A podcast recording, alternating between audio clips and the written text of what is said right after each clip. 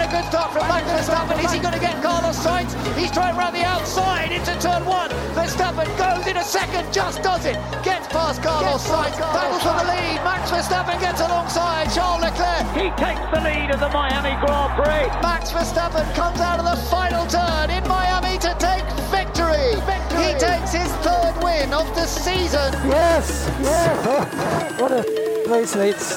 That was nice. Tough one, but really good. Race five of the 2022 season, and it was another cracker. And of course, Max Verstappen getting his second consecutive victory. Our Red Bull now on a roll? Well, let's dissect it all on this week's F1 Nation with me, Tom Clarkson, and with no Natalie Pinkham and Damon Hill this week. I'm delighted to say that we have Marcus Ericsson is our Damon Hill. Marcus, of course, five years in Formula One. You're an IndyCar star now, but what have you made, first of all, of that performance from Red Bull?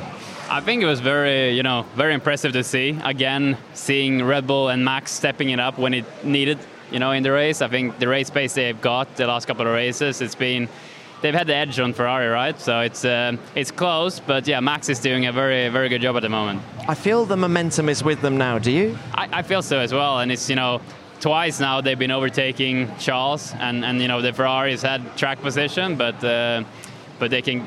You know they have a little bit more pace. It feels like, especially in the races. So I think Ferrari has a bit of work to do to sort of get that back. It's, it's still very, very close, but uh, but yeah, Max is uh, is doing a very, very good job he's on a roll, isn't he? Now, another band member with us this evening is, of course, Sam Power, uh, Channel 10. He's an expert host, of course, in the Paddock Club as well. Sam, as we started the Miami Grand Prix with Charles Leclerc on pole position, where did you think this race was going to go? In which direction? It's hard to say, but I mean, you, every single week we do this time and time again, don't we? We come into the weekend, Ferrari look unbelievably strong. We think, oh, they're just going to walk it, and then, as you said, you know, Max comes fighting back, and the race pace is there. But it was it was such a yo-yo Grand Prix as well because then uh, out of nowhere, Charles had fastest laps, was hunting down Max, started to close the distance. Like it was, it was extraordinary to see what happened. Ferrari, second and third they're now only six points ahead of Red Bull Racing. And when you consider all the retirements that Red Bull have had this year, I think we need to see a reaction from Ferrari now, do you? Absolutely. They need to, they, they can't be complacent with the, the advantage that they had at the start of the year. That's now all but evaporated. We're about to go back into the European season where there's going to be update central going on the cars. Uh, interestingly enough, a lot of porpoising seems to be, well, uh, I guess, reduced at this Grand Prix circuit. A lot of that's down to the way the track is, but uh, I think honestly they've they've got to get a wiggle on because Red Bull are, are really proving to be a, a, an unbelievable force now in this championship. Uh, Christian Horner, of course, team principal of Red Bull, is with us now. Was it ever in doubt, really, in your mind? N- uh, never. Well, only from about lap one, but. Um yeah, look, it was a, a, an incredible race by Max again. You know, the start was crucial, the pass, the, the tire management, and Deg was was vital, and uh, you know he made it he made it work. And then the pressure he was under after that last safety car, um, you know, he just couldn't break the tow or the, or the DRS, and uh, it was just vital not to make a mistake. And he just kept it very clean, and uh, you know, a great race, great victory. It was a messy start to the weekend for you guys on Friday. Is it a surprise to have come out with the number of points that you have?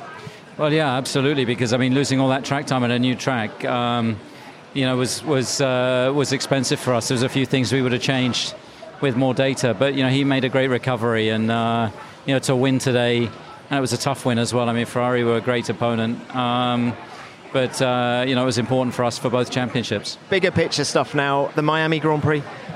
Uh, great. I mean, the reception. I've never had a Grand Prix. I've been so busy. I was relieved when the when the lights went out.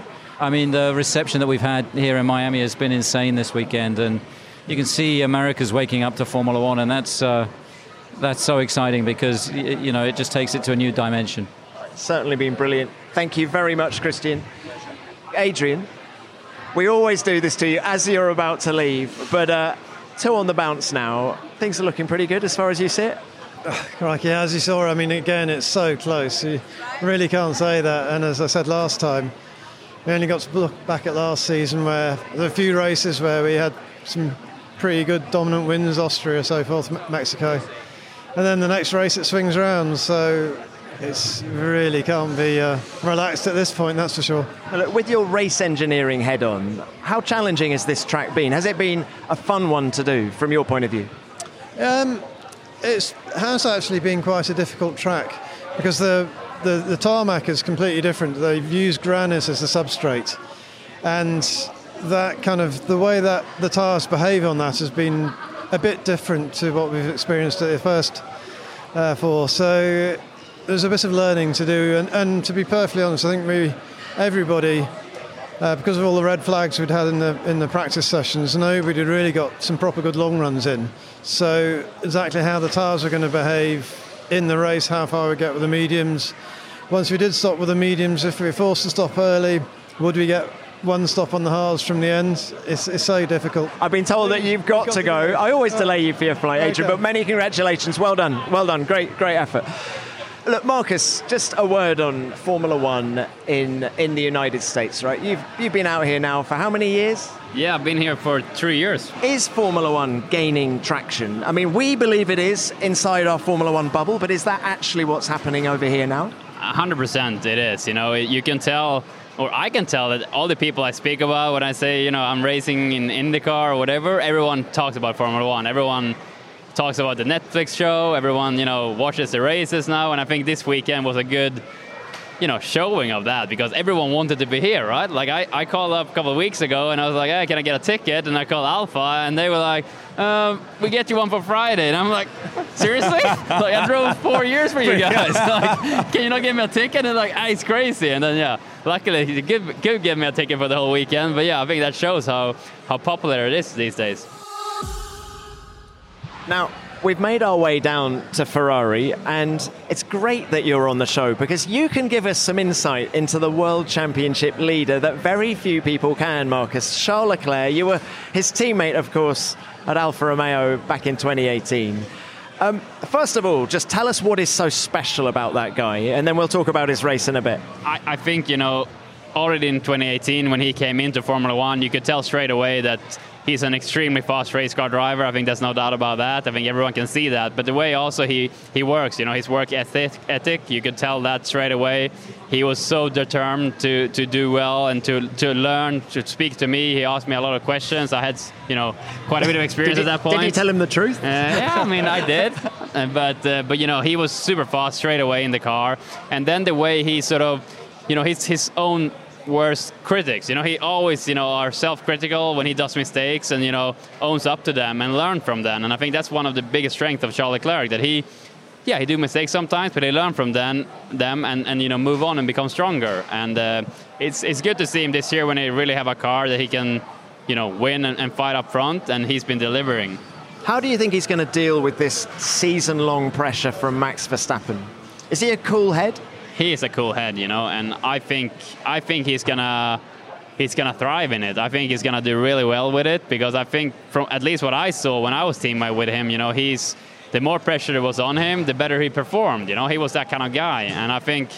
You know, he's been frustrated the last couple of years because Ferrari hasn't had the car to really fight up front, and now he has it. And I think, you know, from what we've seen so far, he seemed to be, you know, delivering when he has that pressure on him. And were you getting excited after the safety car at the end of the race? You know, he, he, I don't know whether they turned the engine up on that, but he was suddenly really, really quick, wasn't he? Right on Max's gearbox. He was right there and, you know, trying to take advantage of it. And uh, it was not far away that he could have a go at him as well. So, you know, that shows that. Uh, it's uh, you know he's in the mix all the time and uh, you can never count him out. We're talking about Ferrari and we're joined now by a man who I think is a Ferrari fan. Ian Poulter, you've got red shoes on. Is that because you're a Ferrari fan? I'm an F1 fan more than I am like having to pick an individual brand. I, you know, I play golf with Lando. Uh, How good is Lando's golf? Sorry to interrupt you. I tell you what, he's, he's actually he's actually very good for someone that's only picked up a club in the last two years. He probably spends more hours on a golf course than he actually does racing that car. what did you make of this whole Miami event? I, am blown away by it, to be honest. I think, you know, looking at it from a fan perspective, every credit to Formula One to try and expand and grow Formula One inside America, right? I think it's been too long. It's such a massive market. I think Netflix has done such an amazing job from a fan base perspective to kind of grow the drivers, the team principals, the teams themselves. Like it's about time, you know, it kind of exploded over here. So this this was a perfect scenario. I think to kick it off, I'm sure there's some tweaks that they're going to need to make over the next couple of years to make it better. But the paddock has been mental. It has been mental. No, I don't know. How, yeah, it has been absolutely mental for people that haven't been in a paddock before. And you know, I've been fortunate enough to be in the paddock a couple of times. I don't know how many extra people there were here this week, but it was it was intense. Um, but it's been, it's been wild. I, have loved every minute of it. Joshua, my 10 year old, has got bags of goodies, um, which he's Oh my God, he's got literally every signature. he's got hats, he's got shirts, he's got. Um, yeah, I mean, it just uh, it, it, has been great. Um, it will be nice to watch the race back. I think again, like with a bit of peace and quiet, because you know I really didn't see an awful lot of the race catching up with too many great people, good friends. Been amazing. Thank you so much for your time. Glad you well, enjoyed thanks it. for having Cheers. me. All right, bye.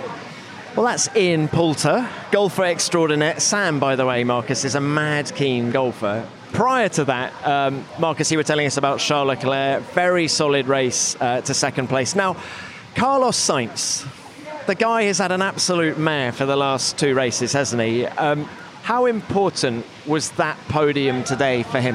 I think for his confidence, it was extremely important. And I think also, you know, bouncing back from that Friday he had, you know, that, that, that Friday, spinning in FP1 and then crashing in, in FP2, you know, to come back from that and have such a strong qualifying that he had, I think that was super impressive to be that close to Charles and then have a really solid race, no mistakes, and, you know, being there on pace as well. I think he really needed that after the last couple of weekends. So, uh, yeah, really good for Carlos. Yeah, and of course, he's got a tough teammate that you know all about. The thing is now, he's only got, what is it, less than half the points of Charles Leclerc, and we know how competitive Red Bull are now. Are, are there going to have to be some serious conversations at Ferrari now about who they support in that team, or is it too early in the season for that? I think, yeah, I think, you know, Charles is taking that leader role this year now, and, and I think, you know, they're to have to support him for, for that championship. Uh, I believe so. I think the way Carlos has been driving the last couple of weekends, it doesn't seem like he maybe agrees on, on that. You know, he's trying to, to be ahead of Charles, but, uh, you know, like we've seen in the past, you know, he's always good for a, for a team going for a championship to have a clear leader that goes for it, you know, like Max and Lewis has been the last few years. So, I, I, think the support will go in, in, in Charles' corner uh, going ahead. So, Marcus, obviously you're saying that, that Ferrari really needs to back Leclerc now. Does that same thing apply to Red Bull? Are they going to pick the same their their man for this race, or is it still close between them? No, I think it's the same in Red Bull. You know, I think it's going to be what I see at least. It's going to be that season-long battle between Charles and, and, Max going at it for, for the World Championship, and I think that would be amazing. Uh, and I think you know, Checo, he's been doing a really good start to the season, but I think you know Max has that edge on him, and he has the team behind him. So. Uh, yeah, I, that, that's how I see it going forward. The other thing I, w- I wanted to quickly touch on is that Red Bull seem so strong in the pit stops, and so long as they've got these two two cars in the race, it just gives them so many strategy options, and that that seems to be putting pressure on Ferrari because their pit stops were not quite up to this to the standard that they perhaps would like.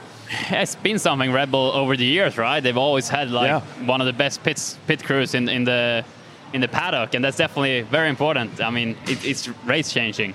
Marcus, look, we've, we've come down uh, now to Alfa Romeo Sauber. You spent four years racing with these guys. I feel they've got all the facilities. I think Fred Vasseur, the team principal, uh, knows his knows his eggs when it comes to motor racing, doesn't it? Do you see any reason why this team can't make great strides? I, I, do not. I, I, think they've done an incredible job with these new regulations. Uh, Ferrari has obviously stepped it up, but you can definitely see that the car is also extremely good, you know, and you know Valtteri's come into the team with a sort of you know fresh fresh start for him, uh, and and he's been doing a tremendous job so far, and uh, it's good to see. Like I said, I was here four years. I know how hard these people work, so yeah, I'm I'm really really happy for them. I keep saying to you, Marcus, you're good at this broadcasting stuff because we're now segueing into a chat with Valtteri Bottas. This is a walk and talk. VB, another great race. How do you feel after that one? It was hot. It was physical. I I would say it compares as a driver to Singapore. It's pretty pretty close, and I was really really hoping for P5 because everything was running pretty pretty smoothly, you know, till the safety car. But then, yeah, some cars like example George, he could stop for new tire. He ran really long first stint, so I think he got a bit of a benefit from there. And then I lost a couple of places, but hey, still some points. And how competitive was your car this weekend? It was good. You know, qualifying by pure pace, we were fifth, and I honestly think in the, in the race we should have been able to hold uh, Mercedes behind if, uh, if there was no, no safety car, so not bad.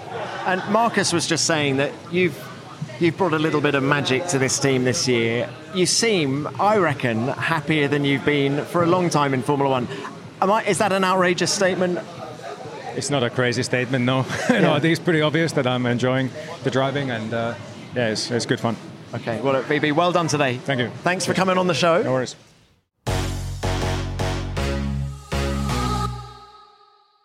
We've made our way down to Williams. Here is Jost Capito, uh, boss here at Williams. But Jost, you've got a smile on your face. He's delivered again. Alex Albon back in the points. Yeah, Alex is very consistent, and if he smells a chance to get a point, I think he's going for it.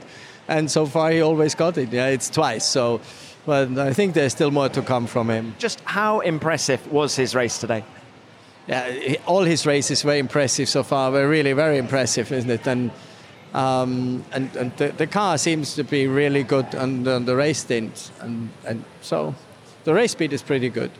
With Albon strategies, do you predict some of these before you actually come into the race? I mean, Australia, he did an unbelievable stint. He is now the tyre whisperer of Formula One. I mean, this guy's incredible.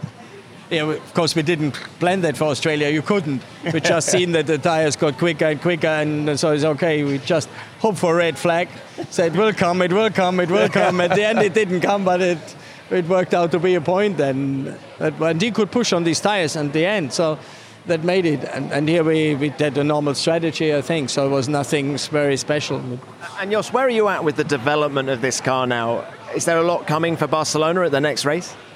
No, you have to be very careful what you what you bring on development because on the cost cap you can't have smaller steps. You have to prove that you have a bigger step and then bring a bigger step, but that you do all the parts that work then together. Otherwise, you can never be within the cost cap. That makes it tricky. Very well done to the team. Thank you, Jost. And we can see a red-headed tyre What whisperer. have you done to your hair? whoa, whoa. Hang on. You don't want to know how much I paid for this. So the first one I got done by orphans. So you know, there's a bit of a. It's a great cause, and if it's not great, that's fine. but this.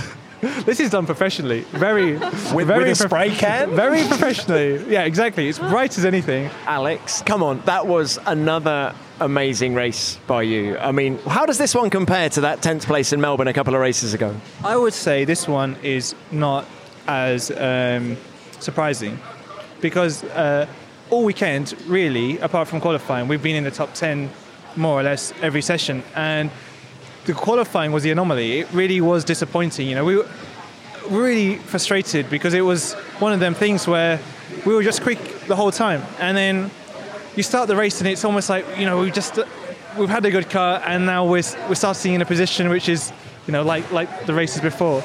And so once the race went underway, I mean, we, I overtook George for a little bit. I mean, he overtook me straight back. That's besides the point. Uh, You enjoyed that, didn't you? Yeah, I, did enjoy that. Um, and we were quick, you know, we were catching the cars in front of us. We were setting good lap times. Of course, we had that little bit of chaos in, in front of us, which helped us.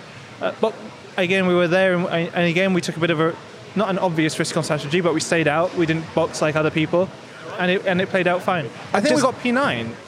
I think Alon- during this conversation, I think Alonso's been pinged for. Um, so apparently, he got five seconds for causing a collision with Gasly. With Gasly, then he cut the chicane twice.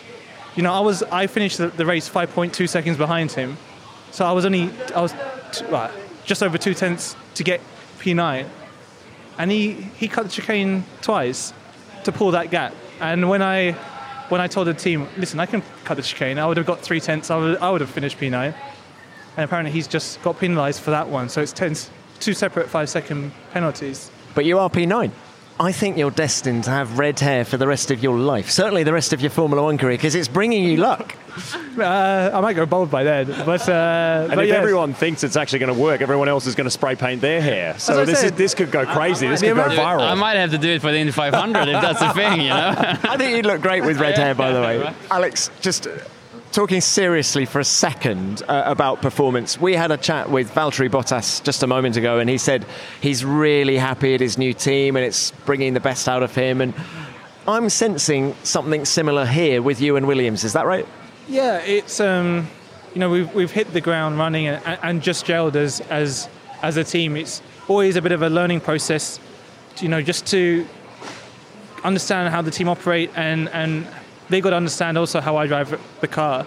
Um, but you know we we get on really well and um, I really enjoy the environment that I'm in. I feel like I can be a team leader and I can um, you know guide things and also at the same time you know, we're we're we're hungry, both of us. We're we're, we're both on the what it feels like a, a forward trajectory, and I enjoy it very much. Very well done today. Have a great time. After a race like that, you, you deserve it. Alex, thank you very much. We're going to do a bit of a sort of Williams thing now because Logan Sargent's with us now. So, American driver, Miami Grand Prix. How mega is it? How busy has it been for you to start with?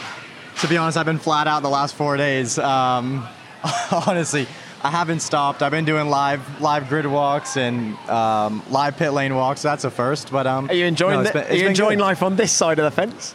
Definitely. Um, I don't feel like I'm quite as cut out for it as a driver, but no, it's going good. Cool. And how, this momentum that's being built in, in, in America now with Formula One, how is that going to help you in your quest to, to get in a, a race seat in Formula One? Well, as, as long as re- if the results aren't there, it doesn't really matter. So uh, I'm still just worried about doing my job and producing good results, and I'm sure the opportunity will come. And that's in Formula Two, and of course, two weeks' time in Barcelona. That is right. All right, best of luck with that. Thank you Thank you. Logan. So that's Logan Sargent. Marcus, you race against these American guys week in, week out now. Who is the hottest property, do you think? Who's the next American in Formula One? Is it someone in IndyCar? It's Colton Herta. It is Colton Herta? I think so, yeah. I think, you know, he's, uh, he's extremely good. I mean, I've been racing against him the last three years now, and he's super, super fast. He needs to get a bit, you know, bit more consistent maybe. He's a bit up and down in, in IndyCar at the moment, but one of the fastest guys I've ever raced. And I think, you know, now when he had his contract with McLaren for, for testing there, I think uh, he's definitely in line. Uh, but maybe Logan, I don't know Logan very well. You know, he's been racing here in Europe when I've been over in America, but uh, I think definitely we need we need an American in F1. I caught up with Colton a little bit earlier, and this is what he had to say about his prospects of getting a Formula One seat. It is a serious ambition of mine. There's a lot of things that, you know, when I am done racing, I want to be able to say that I did. Um, and Formula One's, you know, pretty high on the list for, for one of those things, right? I wanted to get to IndyCar, wanted to race in the Indy 500, still want to win the Indy 500, obviously, which I haven't done yet. Um, but yeah, there's there's a big list of, of different races, events, series that I want to be a part of and Formula One is definitely, um, you know, higher up on the list than a lot of things. And for people who don't know, how much road racing experience have you got? It's that's you know my primary background, right? Grew up in karting, so obviously permanent road course, a lot of stuff, and then came into Skip Barber in S1600, and again all permanent road racing, and then over to uh, F4 and F3 when I was 15 and 16, and back over to Indy Lights until I made the jump to IndyCar. So the primary like background of me is in oval racing, which I think a lot of people think of when they think of IndyCar drivers, and, and they come up through quarter midgets or some sort of open wheel oval type racing. Uh, which isn't the case, and it's just not the case nowadays. Um, so yeah, the primary background is in road racing. And of course, you have been a teammate of Lando Norris when you came over to the UK for a couple of years. Um, have you got happy memories of that time? That yeah, that was so much fun. I mean, it's so good for me not only as like a racing driver to be able to, you know, grow and and get better because there was no distractions over there, right? Like I was I think my first year I did 30 races and 25 test days, which is just crazy. There wasn't I, I, there wasn't more than four days during the race season that I wasn't in the car, which was awesome. And it really, you know, that's what you need when you're young, right? You need laps, and obviously Lando is a great teammate, and he's gone on to, to do great things. And so it was cool to, to look back at and say, yeah, I got I got to kick that guy's ass on some weekends. Um, but no, it was it was it was awesome. He's spectacular driver. I don't need to say that; everybody knows that. But it was really cool to that we kind of both made it into our respective professional careers. He was asked about you the other day, and he said even back then you were really quick through fast corners. Right. That's your thing. That's your trademark. I guess. I guess that's why I'm an oval racer, right? um, yeah. No. It, it, it was interesting, you know, and, and it was very interesting for me this weekend that a lot of the trends that he showed in Formula 4, because I was able to look at the data um, after each session of him compared to Ricardo. and a lot of the trends of what he's good at and what he's struggled at is still a thing, right? It's still like an everybody says, right? They have their driving style, and I, that's what they mean by that. You know, I was always very good and still am in, in the fast corners. Lando is very good in technical bits. Um, you know, getting the speed down to the apex properly and, and still getting a good exit. And, it, and it's cool to see that that's still kind of a, a trend that he's really good at. So, look, what is the plan going forward, Colton? You're going to test last year's McLaren. We know that already. Do you, do you have a date for that? Um, yes, yes, there is a date for it. Um, Are you allowed to reveal I'm it? not. I, I, probably could, but I don't know. I might get in trouble, so I'm not going to. But it is going to be be later in the year. Um, I can't say I'm going in June to to Woking for a seat fit and and then uh, some simulator stuff. So I'm looking forward to that. Last time I was there was in 2019, I believe, um, and just to do. I think I did one day of sim and so I didn't really get to see the factory, which I'm, I'm hoping I get a, a, nice tour of. They're very secretive of everything, so hopefully I can I can see all the bits and bobs. But um, yeah, so that's going to be the first step, and then obviously testing later in the year, uh, which is going to be fantastic. I'm really looking forward to it. What is the hope that the test might lead to a race seat here at McLaren? Um, you know, I I want to be in F1 you know, at some point in my career, and obviously time is essential to that. So, you know, it's going to be very important to do a good job in the test and hopefully open some doors. You know, as far as I'm concerned right now, right, I don't have a race seat, I don't have a contract for one. So anything can happen for sure. But I'm hoping, you know, if this doesn't lead to anywhere with McLaren, it for, gets people talking a little bit more, and maybe we'll open a, a door if I can go quick enough in the car. Well, Colton, hope you make it. Thanks for your time. Appreciate it. Yeah, so you were absolutely right, Marcus. He really wants it, doesn't he? Yeah, and I think you know, I, I love IndyCar, and I think we all all of us that races in the, in IndyCar, you know, we, we love it and have so much fun there. But Formula One is still Formula One, right? And I think for Colton, uh, like he says, you know, being in Europe, racing there on the on the ladder to, to F1, I think definitely, you know, he he, he want to take that chance if it, if it shows up. And uh, like like I said, I think for America, the way they push it so hard now with the race in Miami this weekend, Las Vegas added to the calendar for next year. You know, the next step is to get an American driver on, on that grid. Do you spend a lot of time in Vegas? If you live over here, I, I'm a little bit worried that I'm not going to make it through the Vegas weekend. You want to know something funny? I've been here for three and a half years now, and I've never been to Vegas. Is that because you know you don't trust exactly. yourself? Exactly. Yeah. like, I know it's trouble. Yeah. Maybe I have been there. I just don't remember it. We're now walking back down the paddock. Uh, it seems everyone is heading to the airport with Andreas Seidl now, team principal of McLaren. Andreas, after the highs of Imola, this must be a frustrating result for you. Yeah, no, definitely disappointing to leave the track with zero points. Um, we knew from Friday onwards that the track really didn't suit our, our car, so it's always clear today that it was the maximum we could have done. Probably was a, a P8 behind the Mercedes cars and uh, and Valtteri. Uh, I think there was a chance to do that, but then unfortunately with the incident we had with uh, with Lando with Pierre, that took away any chance. So disappointing, but uh, we know what we have to improve on the car. We simply have to keep working hard in order to bring these upgrades to the track.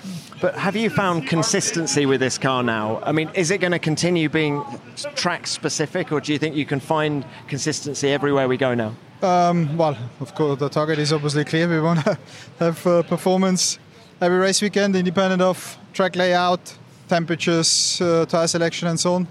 We know clearly about the weaknesses the current package has and what we have to address. And uh, let's speak uh, in a couple of weeks again once we have some upgrades on the car and then we see where we are. And is there stuff coming for Barcelona? As you know, there's a lot of parameters you have to consider when you bring these upgrades now.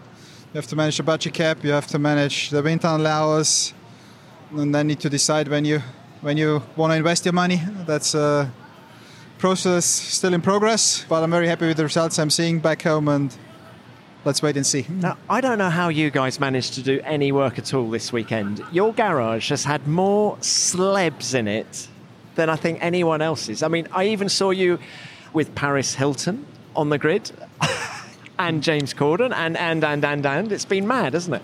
Yeah, it was an unbelievable weekend for us uh, as a team for Formula One in, in general. It's great to see the the big hype about Formula One here in the in the states, and for us as McLaren team was a was a yeah mega important weekend. Very important partners have been here with us. Crazy to see also how many McLaren fans have been around and uh, and out there on the grandstands. So I think everyone felt proud being part of the team this weekend, experiencing this.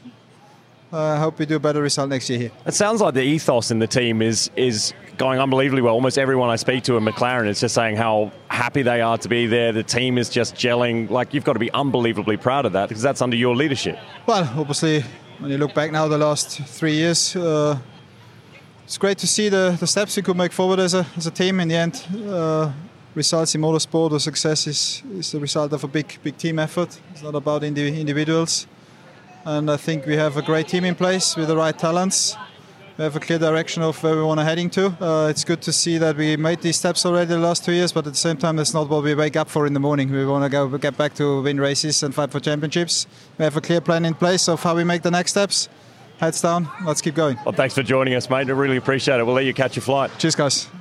So Lando, of course, crashing out when he had that collision with Pierre Gasly. Daniel Ricciardo, 13th place. It's definitely not what Daniel wants. I think you know he's been pushing really hard to take a step this year, and, and he is closer. But it's no doubt that Lando still has the upper hand. And you know, again this weekend. Uh, uh, yeah, Daniel was, was struggling a little bit and just miss, missing out on points as well. It's, it's definitely going to be a disappointment for him, and uh, it will be another interesting sort of intra-team battle to, to follow this season because Daniel definitely don't want to be that uh, you know second driver within the team. While we're talking of these sort of intra-team battles, we're now down at Mercedes. I'm not going to jump on the bandwagon and say what's you know Lewis Hamilton's having a rubbish season. He isn't at all. Uh, but George Russell has definitely come in and shown that he is a serious racing driver capable of mixing it with the best, hasn't he? 100%. And I think, you know, you could see today that when Lewis got passed by George there in the end, you know, he didn't like that. And he was, you know,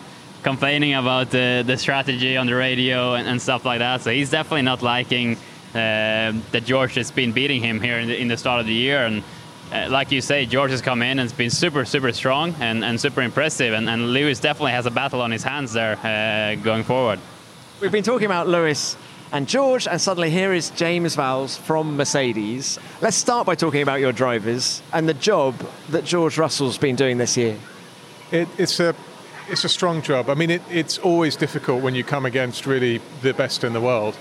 And it creates an amount of pressure you would never have felt previously. I mean, obviously, George is a champion in F2 and F3, but it really does, it's a new game, it's a new way of dealing with it. And for a driver, it's an incredible amount of pressure that they have to deal with very quickly. It's also a new environment. He's gone from Williams to here. He's worked harder in every area communications, engineering, etc. That's not that Williams do a bad job, it's just that we have an amount of sponsors that he has to appease here. And he's dealing with all of that and still producing incredible amounts of performance in a calm way on track where George is now is it's not that the pressure's not not affecting him, but he's dealing with it all in his strides. He's calm, he's collected, his communication is fantastic, and frankly, he's doing a great job. When you look at his data, what impresses you the most? I, I think the main thing from him is that the, the ability to chip away at it. So he sometimes starts a little bit offset, but it just across the weekend just chips away at it. And by the time he comes to qualifying, makes a little step, and as he gets into the race, carries on that learning and going through. And um, that's what you're looking for for a driver. You're looking for a driver that's not overreaching and going backwards, but just a consistency that he can build on, the foundation he can build on, and then get quicker and quicker from there. So, James, what about your race car? There's so many people willing it to the front. And there was, I think, hope after Friday when George was fastest in FP2. Uh, it then dropped away a little bit. Just can you just talk us about where, where the performance went? Yeah, it, it's. I mean, you picked up on the right things. On Friday, it's not that we were running low fuel. That car was quick. It was quick on one lap. It was quick on the long run that we did at the end FP2. And it's also fair to say, as we went to Saturday and, and from Saturday onwards, the car dropped away, as you said, a little bit. Probably that's being generous. It dropped away quite a bit. Um, if we understood all of the reasons why, clearly the car would be quick in the race or quick in qualifying, and we don't yet. But there's another step of learning that we made this weekend because we are able, for the first time, not just in FP2 but in FP1 as well, to get both cars into a sensible place. Different track, different conditions, but even so, it provides a, again, I use the word foundation to work on from here onwards into Barcelona to grow. But exactly why, I, we couldn't tell you at this point in time. We don't know specifically why it, it dropped the performance in the way it did. The positive, though, is that we have a car that's producing thousands of channels of data that we can now overlay to each other. Same track, nearly enough the same conditions, a little bit of wind rotation, where it has gone a lot slower. So let's try and understand why. The difference though on Friday is normally through the corners we would lose quite an amount of lap time, especially through high speed corners, and that had gone. We were just through the cornering performance to Ferrari, near enough equal. And to Red Bull, we we're actually gaining to them through 11 to 16, and that's a different pattern to what we've seen all year with all of the resources that you have available to you, I mean, you've got some incredibly talented engineers as well. Where does the complexity of finding out where the performance is unlocked, like where does that come from? Why is it hard to figure out where the direction that you need to take for this car? It's a mighty fine question. I think the, the visible external thing. He's good, isn't he? Yeah. Mighty fine question. Mighty fine. The, the thing that everyone externally can see with the cars is obviously the bouncing. The bouncing affects near enough everything. But it's not a unique problem to us. In fact, with the Red Bull, for, for the first time in a while, you saw them at the end of the race suffering from the same issue. It's a complex aerodynamic problem that's an instability that is very difficult to resolve with one single solution. It's not just that you cut the floor in one place and yeah. there you go. Uh, we have not found a solution that maintains performance on the car and reduces the bouncing, which there has an impact on a number of other systems at the same time. And I would say there are some teams clearly in a better position than we are. It doesn't mean their bouncing is better, their performance that they're able to extract is better. Doing it in the right way so that you can understand, not just for this year, but across this regulation set, what solutions are right is what's tricky. So, in other words, it's it may well be another team potentially in the year goes backwards a little bit as the result of adding an update that negatively impacts it.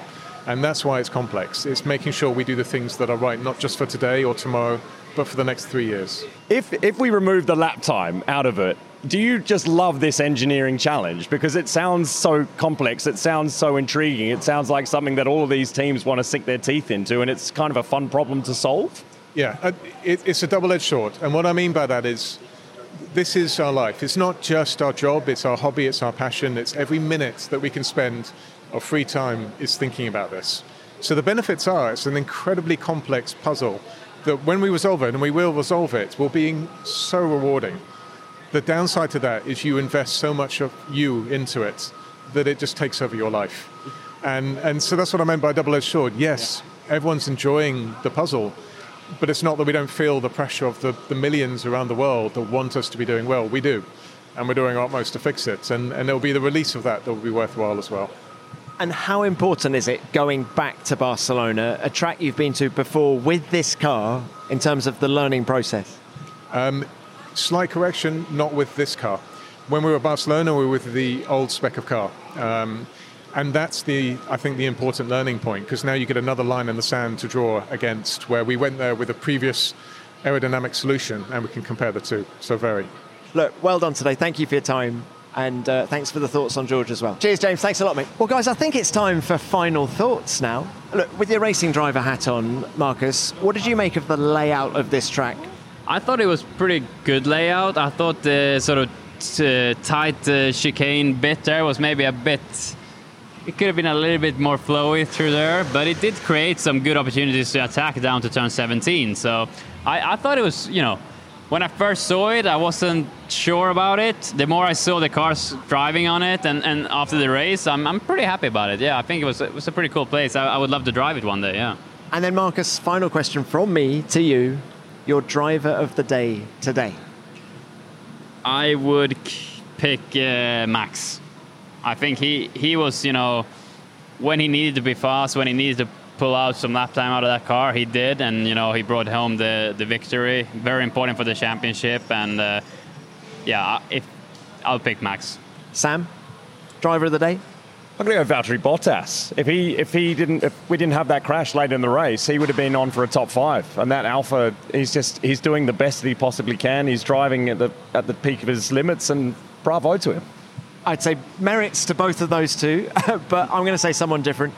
George Russell, P5 from P12 on the grid, overtook his teammate. Yes, he was helped by the safety car, but you got to be in it to win it.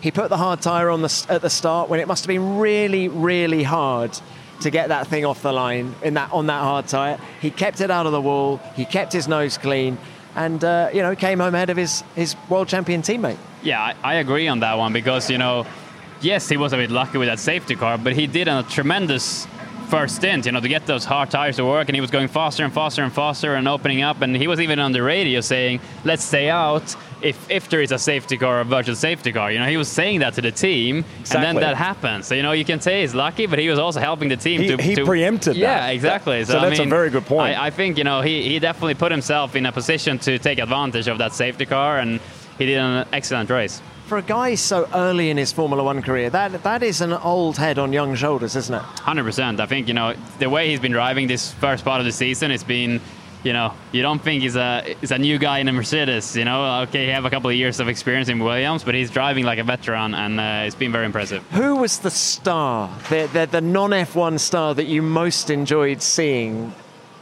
I'm going to start this time. Michael Jordan. Just so cool. I mean, my God, it really was to a penny, wasn't it? There were so many celebrities here this weekend, but for me, seeing Michael Jordan was just awesome. How about you, Sam? Uh, I saw Matt Damon having Jason Bourne uh, at the Grand Prix. That was uh, that was pretty cool. Uh, I mean, look, there was Pharrell Williams. Uh, Michelle Obama was here. Who did you see, Marcus? So I'll, I'll pick Tom Brady then, since I'm mo- Oh, now yeah, American. You know, I got I gotta go for the. He's you know so big here in America, and, and it was cool to see. Guys, thank you so much for your time. It has been a phenomenal weekend. F1 Nation is, of course, going to be back on Tuesday, the 17th of May, when we're going to look ahead to the Spanish Grand Prix. But for now, thank you for listening. F1 Nation is produced by F1 and Audio Boom Studios.